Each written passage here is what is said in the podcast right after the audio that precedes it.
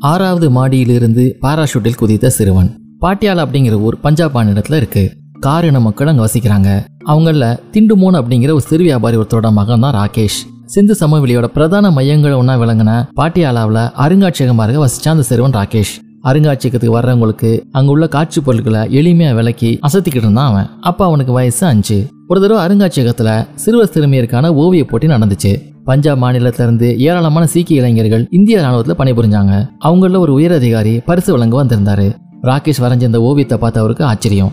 ஒரு விமான வானில் பறக்கிற மாதிரி வரைஞ்சிருந்தான் இது எல்லாரும் செய்யறதானே அப்படின்னு நினைக்கலாம். ஆனா விமான விட்டு பைலட்டை வரைஞ்சி தன்னோட பேரை எழுதியிருந்தான் ராகேஷ். அதுதான் ராணுவ அதிகாரியை மிகவும் கவர்ந்துச்சு.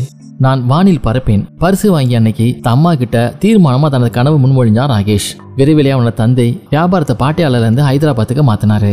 குடும்பத்தையும் அங்க அழைச்சிட்டு போய் நிரந்தரமா குடியமர்த்தினாரு. அங்க செயின்ட் ஜார்ஜ் கிராமர் ஸ்கூல் அப்படிங்கிற பள்ளியில ராகேஷை சேர்த்தாங்க. அது வரலாற்று சிறப்புமிக்க பள்ளி. இந்தியாவோட நைட்டிங்கல் அப்படின்னு அழைக்கப்பட்ட சரோஜினி நாயுடு படிச்ச பள்ளி அது. அபிட் சாலையில இருந்த பள்ளிக்கு பக்கத்துல வீடு கிடைக்காதனால ராகேஷ் பல வீதிகளை கடந்து நடந்தே பள்ளிக்கு போனான். ஹைதராபாத் விமான நிலையம் பக்கத்துல தான் இருந்துச்சு. காலையில வீட்டுல இருந்து கிளம்பி பள்ளிக்கு வந்து சேர்றதுக்குள்ள மூணு விமானங்கள் கிளம்பும் ரெண்டு தரையிறங்கும். அந்த நேரங்கள் அவன் மிக துல்லியமா தெரிஞ்சிருந்தான். இன்னைக்கு இது விமானம் பத்து நிமிஷம் லேட்டு. இது தரையிறங்க திணறுச்சு இது போன்ற தகவல்களை தன்னோட நண்பர்களோட பகிர்ந்தான். எங்க சுற்றுலா போகலாம் அப்படின்னு வகுப்புல ஆசிரியை கேட்டப்ப விமான நிலையம் அப்படின்னு வகுப்பையே ஒரே குரல்ல முழங்க வச்சப்ப ராகேஷ் படிச்சது மூன்றாம் வகுப்பு.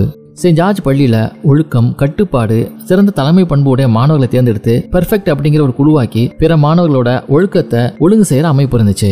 ஹானர் டியூட்டி அப்படின்னு அதுக்கு பேரு. ராகேஷ் பள்ளியோட தலைமை பெர்ஃபெக்டா தேர்வானா அதுக்கு யாராலும் முடியாத ஒண்ணு செஞ்சு காட்டினான்.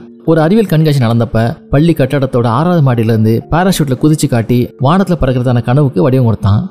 பின் நாட்களில் இந்தியாவோட முதல் விண்வெளி வீரராக விண்ணில பறந்து சோவியத் விண்கலத்தில் புவிய வளம் வந்து நமது நாட்டோட புகழை உலக அளவில் உயர்த்தின குவாட்ரன் லீடர் ராகேஷ் சர்மாவாக உயர்ந்தான் அந்த சுட்டி நாயகன்.